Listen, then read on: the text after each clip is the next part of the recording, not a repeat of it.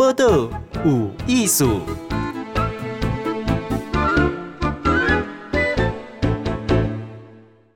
嗨，今日报道有艺术，给大家访问的是金刚芭比林心培哈。我 我多听嘛，就不会写说我的限制级人生，因为欣培他多是录伊法拉利以外的呢录音室哈。也法拉利就是也轮椅了哈，欣培 你好，你好，静贤姐你好，以前那很多金刚芭比，因为我现在身体里面有三十九根钢钉，所以我就很很 strong 很很壮嘛，对我自己觉得啦。但是因为我其实很想当一个漂漂亮亮像芭比的女生，这是我的期待。但因为我坐轮椅有很多钢的东西在我身上啊，轮椅也是钢的东西，所以我就。帮自己取了一个有点像是刚柔并济的一个名字，嗯，的外号。为什么你的身躯会多三十九根的钢钉呢？因为我是脊椎损伤的呃朋友，那后来因为成长过程我的脊椎侧弯了，所以医生就建议要矫正。那钢钉是维持它不会再恶化。哦，嗯哼，哦，所以我看这些欣培你是细会，其实生病了。对对，那这个病是跟脊椎有关吗？它是神经的，有点像是突然急性发炎，然后造成我的双腿的神经就坏掉了，所以才会呃需要用轮椅长时间坐着生活。对，蛮突然的，就是急性发炎，然后原因医生其实查不出来。对，就是冻掉啊，中乐透啦。哎，像这样子，你就要一直开刀嘛，会让它变好一点吗。小时候还好，是长大之后，当然就是因为坐姿不良啊，或者是说膀胱开始有些退化啦，这都是那个脊椎损伤的人可能会面临到的一些阶段性的退化。那就二十几岁的时候开了一个脊椎手术，那三十几岁的时候就面临到膀胱的问题，开始比较有一点点功能上面的退化，所以呃。基本上不能走这件事情已经很久了，但是这些退化都是每个阶段有不同的变化，所以就后来就花了蛮多时间去适应自己，后来坐在轮椅上的生活这样子。因为我们看到的是，其实之前在录音之前哈，我跟新培还个动那个等推度掉呢，嗯，而且是够溜利啊，哎，这么溜的哈。我们会觉得说，哎，你自己适应伦理嘛，哈，已经适应了。对，他就是我的腿啊。可是他刚刚有讲哦，其实我已经在了轮椅里面，我的身体还是一直在会变化嘛。对，因为随着因为我们是卡嘞，对，所以有些事情要去调整哈。嗯。可是我刚刚就先问了一个 B C 问题呀，我就说，哎。你那请啥请来叫好看，有有搭配，轮 为轮椅搭配服装啊！哎、欸，你你按照搭配，我就会去穿一个让自己看起来会比较显高显瘦的，因为你都坐着就会一坨在那儿嘛。啊，我又不是很高，那所以我就会有时候就会觉得穿洋装是一个还不错的搭配啊。你穿黑色系洋装，然后就有拉长感，你是整个人看起来就会比较苗条，然后比较有那种。就不像是一个病人的样子，因为很多人都会觉得啊，这轮椅跟他的破杯，嗯，不是老的破杯嘛，嗯、啊，我看起来又没有那么老，嗯、所以大家就觉得你就是个病人。嗯、但事实上，坐轮椅的人不代表是病人，他可能就是一个状态，他是身心障碍的状态而已，这样子。嗯，我两块有新培哈，会想到你是不是就是有一阵子网络上一直出现有一个卡博红杯女孩子，对，然后呢，一个潜水。爱去跳伞，爱个去滑雪，好，就是，哎，那一般我考上去买夹夹，嗯，那个是你吗？那个是我没有错，几年前的我，但因为那时候其实我也没有想过，我这辈子会做这样的一些极限运动，嗯、但因为那是一个广告，人家的一个呃广告拍摄的活动要做完成的画面，所以那时候就跟那个拍摄团队有些讨论，他们觉得如果在我的意愿。想要完成这件事的意愿有没有？如果有，我们就去想办法找教练啊，找那边当地的社呃志工，因为他们譬如说我们去滑雪去纽西兰，嗯、那纽西兰的教练就跟我们说，身心障碍有叫帕运这个运动，就有很多人滑雪的项目，嗯、他们的雪场就有很多坐轮椅的人来滑，嗯、所以对他来说，他带我滑雪根本不是一个恐可怕或者是危险的事情，这就是他们一般的运动。然后我们那时候才知道哦。坐轮椅的人可以做这些哦，因为台湾不可能嘛，我们没有滑雪的这个项目嘛，也没这个经验嘛。那就是因为这样，我看见了很多国家的人对于坐轮椅的人，其实他们的态度都是不一样。有些人会觉得你就是要小心翼翼的保护着他，有一些人会觉得啊，就是一般人啊，只是多一个不一样的工具，我都是在滑雪，还是在跳飞行伞。所以那时候我其实有一点点的更多的认识我自己，其实不用有这么多的限制。因为只要别人愿意呃协助我，那我应该就放宽心去试试看，所以那时候才做了这些体验。所以那个公狗诶初衷啊，嗯，他是想要表达无惧嘛，就是不要害怕嘛。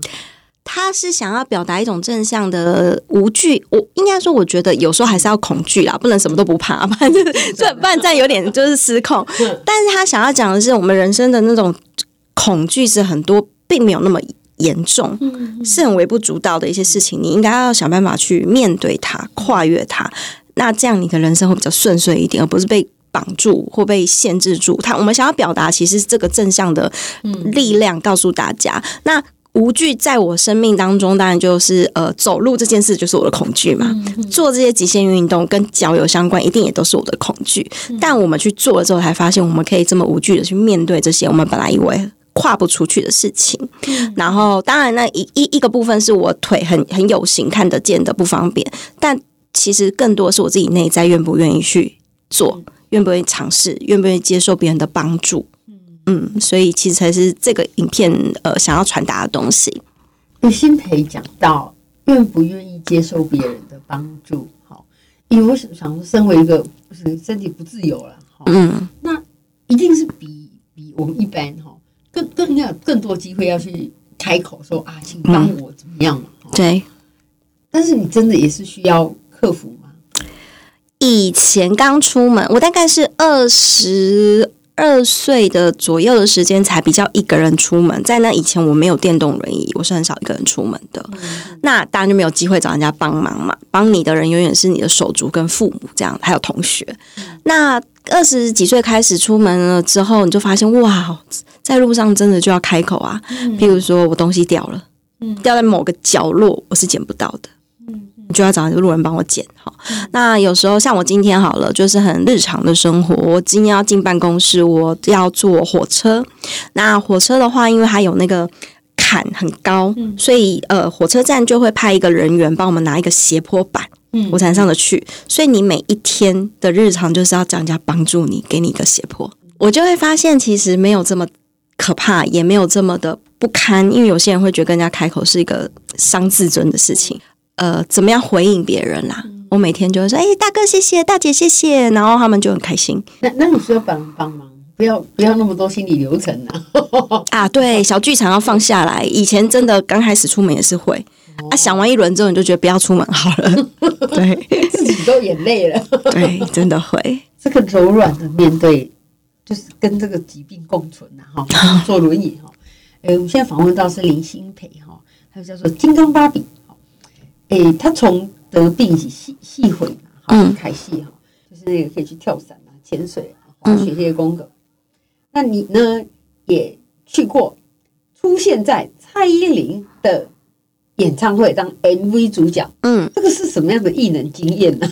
艺能经验就这个广告的一些发酵，那当然就有些人认识了我，或者是有些人会觉得说哇，这个议题很特别，做人影的人做这些事情好像就是应该可以被看见啊，然后有一些不同的呃观点，所以有一年就是 Jolin 就是蔡依林，她就要拍一个关于平权相关的一系列的影片，在她的全球演唱会轮放。那当然除了同志议题，还有一些身心障碍呀、啊、女性啊，或者是是一些长辈的议题，其实他都有纳入当中。我朋友就问我说：“哎、欸，你喜欢 Jolin 吗？因为 Jolin 最近想要找这样的一个拍摄的角色。嗯”我就说：“我喜欢呢、啊，我以前还会自己去看他的那个演唱会。嗯”然后我朋友就说：“好，那看看导演觉得我合不合适。”那导演刚才觉得跟我聊完之后也觉得啊，好像也可以，所以他就拍了我的一些生活日常，去呃告诉大众，就是不一样又怎么样？就是我们一样还是人，生而平等，我们一样还是想要参与社会，然后大家可以呃互相的更友善的包容彼此，因为这社会本来就很多元嘛，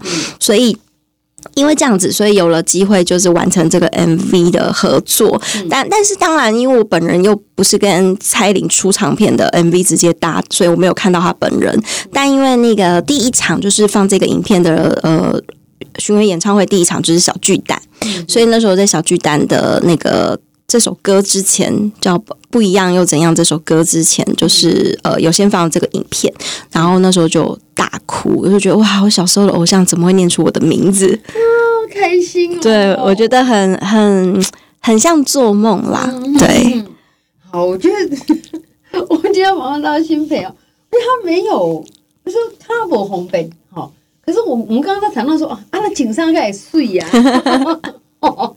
搭配这个轮椅哈，整个生活的样态啊哈，二红粉哈，然后呢，哎，从以前一开始，我想说一细汉的这轮椅，你的童年、青少年、青年都跟人不讲，对，那其实这个是一个哎，打刚包括开口请人家帮忙我们，而且赶紧认知，哎，这是几个常态哦，嗯，好，怎么样内建对显化来对哈，我觉得这对一个年轻人，这是不不容易的事情。可是我觉得为以外容易些吼，一求香比如较大声。我觉得这不是刚刚这个修炼了哈，我觉得那个那个那个个性上哈，这个都是正面的吗，还是也会有一点负面的效应？嗯，如果是什么，就是有一个名人的这个角色，我自己认知是觉得还好，因为毕竟我自己都还是有在市场上工作，我是有在上班的，嗯、所以我其实。相对是会比较低调的做这个自己工作专业以外的兴趣好了，对，那当然就是随之带来。我觉得人是这样，我记得那时候这个广告上线虽然是很多年的事，但对我来说很像历历在目，因为我在演讲过程，我还是会用这个广告去跟很多听众交流，这是一个开始。嗯，但是那个开始之后，我怎么走这九年，这才是重点。那个开始是非常美好，像礼物，可是生活并不会是这样，每天都是。在这么高点的地方，所以，所以这个过程当中，当然也会有有一些人会认为说，当然有有很难听的声音，大概就是会觉得你坐轮椅凭什么拍广告？因为有些人不认识我，这找不到谁谁最安呢？引导一景就五景哎哦，就是他有办法去旅行啦，哈、嗯，大家就会用这个言论来看我。嗯、那你你说也说不清啊，好，然后但你看在眼里，你会觉得有点愤怒，倒是会。你们又不认识我，你怎么知道我是不是很小就出来工作？但是这些东西你解释不。所以那是第一个委屈。可是后来我那时候就有点茫然，我觉得说，我拍这个广告是对的吗？嗯、我把自己的人生就是放大在别人面前给别人看，别人不是说，呃，当然一定会有人说你很有勇气，很棒，这一定是好声音。可是你很容易会放大别人对你的批评。嗯，好，尤其我又不是那种有经纪人，然后被训练过的一个 一个人，我就是一个素人，所以那时候的确会有点沮丧，然后觉得自己是不是做错决定。但是我记得那时候那个广告公司的导演有跟我讲一句话。他说：“人生不可能，你永远都在高峰，都拿到礼物。有人喜欢你，就有人讨厌你。你不能那么贪心，要求所有人都要喜欢你。对，而且你拿到了一个很棒的礼物，就是这个十个国家旅行。对，嗯，那你就相反的，你一定会有所付出。所以你要这样子，你才有办法接受这个所有的变化。但我觉得他那句话我听进去，的确就是你不可能。”这么贪心，什么面面俱到都好，嗯，嗯，然后从那一天开始，我就对网友喜欢我跟不喜欢我这件事情就大大放下。嗯、那当然，呃，随着这九年的变化，我自己除了我没有在拍广告了，但是我也没有成为所谓的经营自媒体的网红，但我自己在我有自己的粉丝团，就开始会写文章。嗯、我发现写这件事情是我抒发压力的很大的来源。管道，所以对我来说，它不是一个为了经营我自己成为一个网红要做的事情，我会相对自在。嗯、那写着写着，当然，一般人的那个日常跟我是绝对不一样的，嗯、所以会变成特别。因为与众不同，所以有了粉丝。呃，我觉得蛮特别。一开始刻意的曝光、刻意的广告、刻意的媒体包装，但到最后就是变成林欣培真真实实的生活模样。嗯、那我就会呃更自在一点。然后，当然到现在一定也会有一些声音。别会觉得，我听过比较让我不知道怎么回应的话语，大概就是有人会跑来跟我说：“哎、欸，你知道谁谁谁讨厌你吗？”嗯、那我说：“呃，我感受得到，但我不知道原因。嗯”他说：“因为他们觉得你是既得利益者，因为以前这句话不流行嘛，但是现在比较多会讲这句话。那我就会想说什么叫既得利益者？他们就会很白话告诉我说：因为你拍了广告啊，你红啦，但是你却没有帮身心障碍做很多事情，所以大家觉得你是既得利益者，只有你自己拿到好处。你觉得你很幸运？我想刚刚讲你可以出为无极，哈，嗯，我猜的啦，哈。那你嘛有人讲，哦，安尼你这么好，你搁无替大家做寡代志，哈，马上回来。报道有艺术。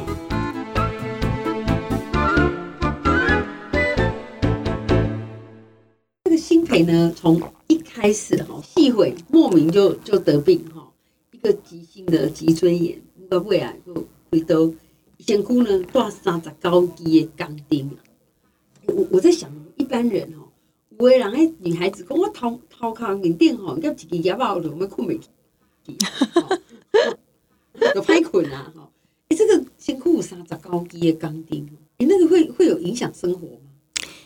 大前一年会哦，你整个背很紧，每天都很紧，你想办法伸展，就怎么样都展不开，然后你没办法弯腰捡东西，因为你被固定住，你的那个脊椎那个弹性很硬。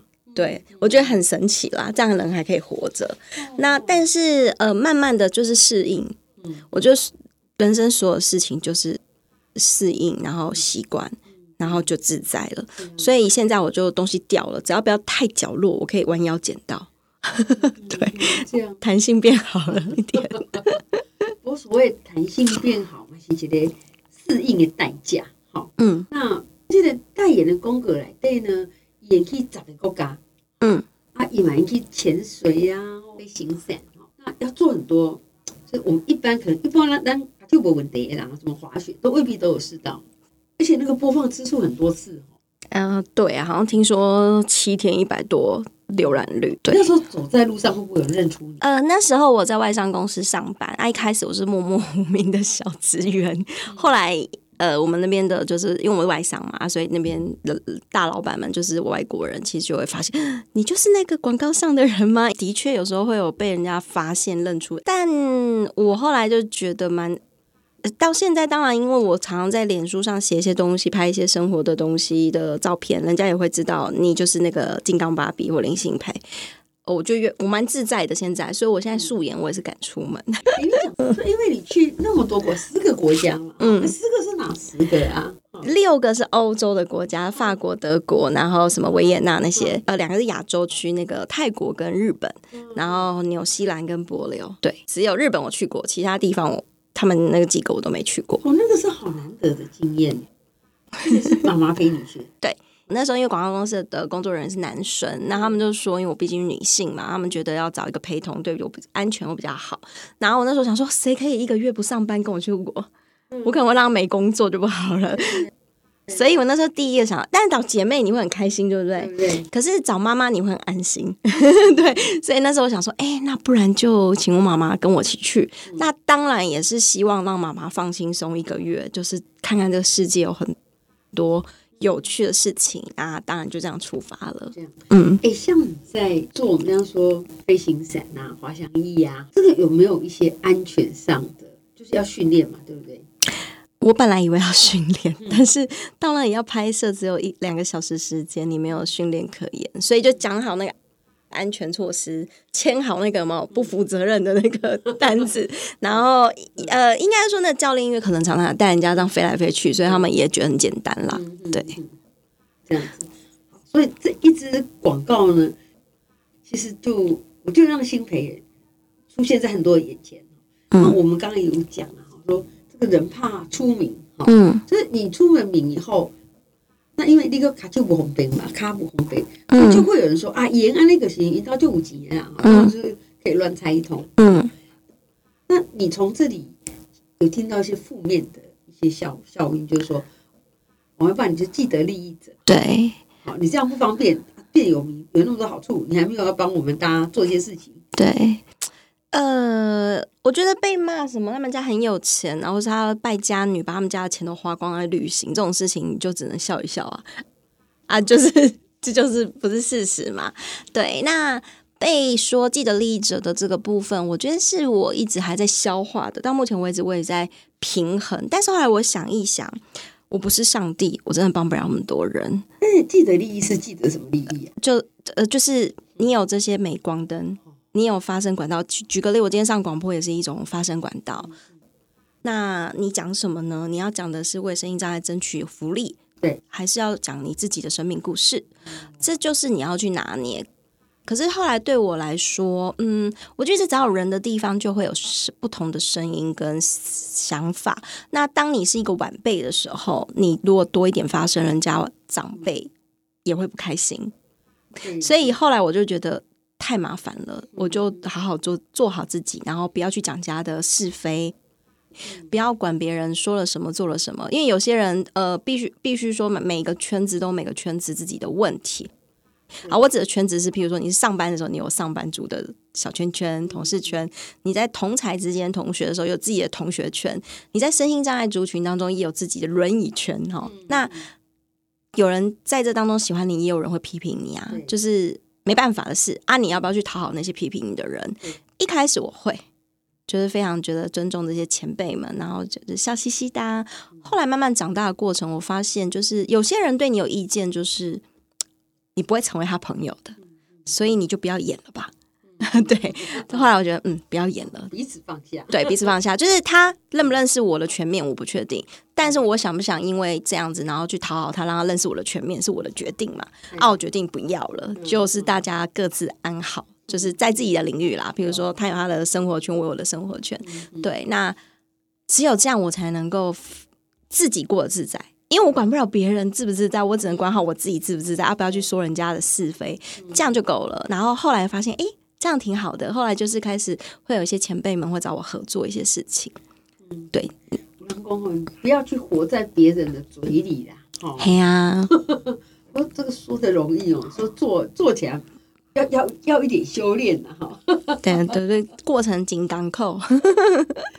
那你还去？哎，我看到一个，你有去北京哈？嗯，他们刚刚说我是演说家，嗯的晋级总决赛。哎，那个是演讲啊？那个是演讲，就是因为这个广告延伸，就是在中国大陆那边也有人看到网络的广告。嗯、那有一天就有一个呃，北京卫视的编导。二十出头的刚毕业的女生，她就是透过了台湾的人去比赛，她就问说：“哎，你认不认识这个女生？”啊，刚好那个爸爸他跟他的孩子跟我一样是有身心障碍的状况，所以那个爸爸有我的脸书，他就跑来回来跟我台湾跟我说：“哎，新北新北，中国大陆要找你去演讲那个。”比赛啊，你要不要去？我说，可是我演讲很烂，我要比什么？因为我还没有在演讲。然后他就说，可是你要不要去那边磨练磨练啊？大大舞台，大世界啊！然后我那时候其实就觉得我做不到，我一定做不到的啊，因为我不是天生演讲者。因为对方那个编导那个女孩跟我讲了一句话，她说：“你知道，我们虽然是个节目，但是我们的节目是可以给正社会带来正面意义的。”呃，不是玩一玩，然后比赛竞竞技比赛这种游戏而已。他觉得可以带出更多的有意义的事。然后他就说：“你有没有想过，我们中国大陆有这么多的身心障碍都关在家里，因为他们的环境更不友善嘛？所以历来就可以让这个环的跟我一样的人躲在家里，有机会出门。”我想这个新北是展现一种你也可以这样的生活方式啊！哈，因为。如果说那个就不红杯，就红不红杯哈，就刚刚想说啊，出去想要弄爱去给港拜托啦哈，像现在刚刚我靠那个吼，对不哈？像我们可能会记得说啊，哎，带个伞的出去呀，嗯，他没有，他想说哇，这个那些轮椅出去，嗯哦，我哎，这真的是诸多不便呢。对啊，我可能多要拜托人又要多一两个，嗯，那心里想一想，可能的，我现在准备出门，真的，你是没有很，所以像像新北这样。就是试试看嘛，嗯，哎、欸，那像你这样子，你我想你也就业啦，哈，是爱情啦，哈，嗯，跟我们都不经验都不太一样，对，哎、欸，比较私人的问说，这样真的坐轮椅会影响到你交男朋友吗？当然呢、啊，就是很多的人都会跟我讲啊，你就找那个跟你一样坐轮椅的人在一起就好了。可是你有时候会觉得有点觉得啊。爱情这种事情不是随便凑合着就可以过日子。对，而且对我来讲，我会，我我我应该说，我没有觉得，呃，我的伴侣不能是坐轮椅，或是不能是身心障碍。可是我想到一个非常务实的想法，就是如果他跟我一样坐轮椅，然后我跟他说，哎、欸，我我我我上班的时候听，你抱我一下，因为我们出去总会遇到这种困境嘛。然后他也抱不了我，也抱不了他，我就觉得，呃，打扫谁打扫？哦，我我我我可能没办法蹲下去捡那个拖地，好，例如，那他也没办法呀。那我就会觉得哇，这样子困难也是蛮多的哈。啊，我个人可能没有那么多智慧可以去处理这些这种，因为我觉得婚姻已经不容易了。对，你要在处理这种小事情更不容易。对对对对对。对对，所以后来我就觉得，实际一点，你自己可不可以做成这么完美？我觉得我可能没办法，所以我就会觉得，那我要找呃坐呃不是坐轮椅的男性。的交往，那当然这就会有那个社会上落差，人家的爸爸妈妈怎么看？你就是矮人家一截嘛，哈啊！你的外表，你的未来可不可以生孩子啊？你会不会造成我儿子以后的要照顾你啊？有没有呃失能啊？然后以后要推你轮椅出门啊，喂你吃饭，反正他们就想很多，就会想你就是瘫在那边的一个一个一个一个人。但是其实每一个人都有可能瘫在那里呀，对吗？我们到老都有可能有这个机遇嘛，所以呃。